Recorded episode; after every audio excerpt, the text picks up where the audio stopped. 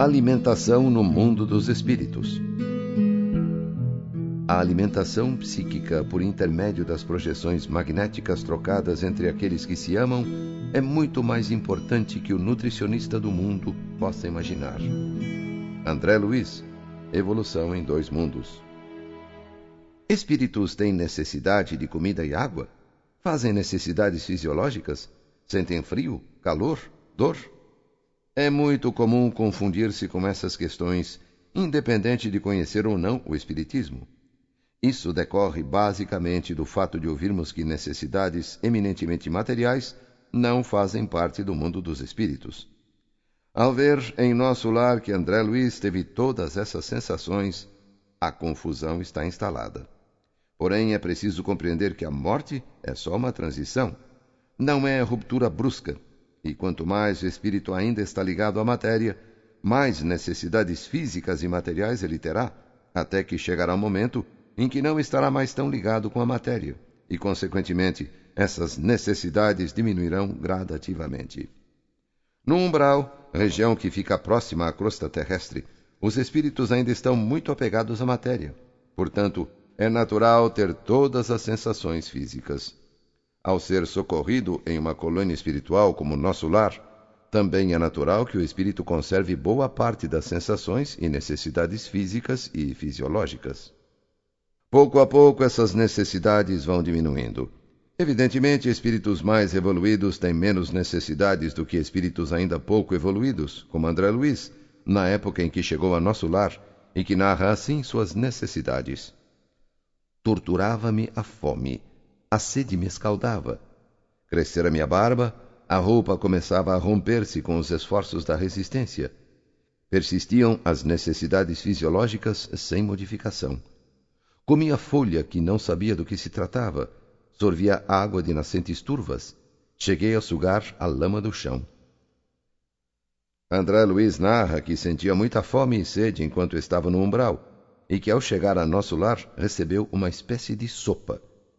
Com isso, podemos fazer a inevitável pergunta: os espíritos precisam continuar se alimentando de maneira igual à da Terra? A resposta é sim e não. Inicialmente, existe uma transição em que o espírito está bastante apegado à matéria e conserva comportamentos, vícios e necessidades que possuía no planeta Terra.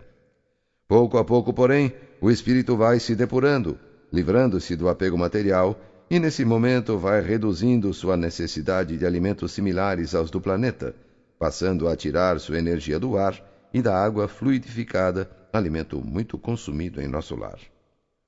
O autor relata a existência do Bosque das Águas, onde fica o reservatório de água da colônia provinda de um enorme rio azul. A água lá tem outra densidade, mais tênue, pura, quase fluídica. Em nosso lar, a água é usada como alimento e remédio, sendo um veículo extremamente poderoso para transmitir fluidos de diferentes naturezas. Tal a importância da água em nosso lar, que o seu transporte é gerenciado pelo Ministério da União Divina. Sobre o assunto, o instrutor Lísias esclarece que a água no planeta não só carrega os resíduos do corpo, mas também as expressões da vida mental. Lísias, no capítulo 8 de Nosso Lar, explica a André Luiz os problemas que a colônia já enfrentou, mostrando que no passado a alimentação era muito similar à do planeta, mas que o governador atual implementou mudanças na alimentação, tornando-a cada vez mais sutil.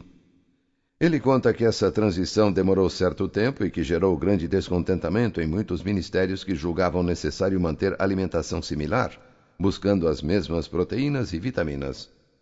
Conta o instrutor que esses distúrbios fizeram o governador ligar pela primeira vez as baterias elétricas das muralhas da cidade para garantir que ela não fosse atacada por espíritos inferiores que buscavam uma oportunidade de invadir nosso lar. Não houve combate, e pouco a pouco a resistência do governador propiciou a mudança nos hábitos de alimentação da colônia.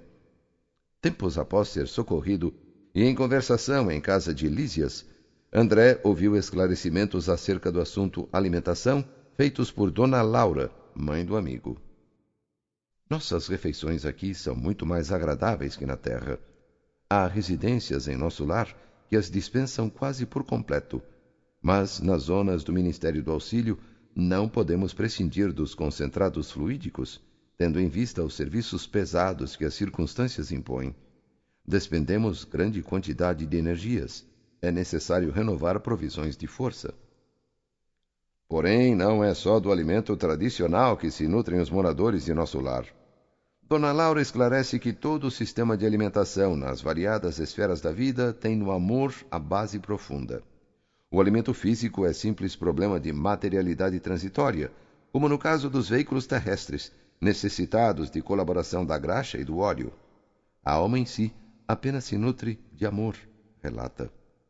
Com isso, concluímos que hábitos alimentares são característicos do estágio evolutivo. Quanto mais o espírito se eleva, menos necessidade sente de qualquer tipo de alimentação, pois seu perispírito, espécie de interface entre o espírito e o corpo, vai se tornando cada vez menos denso.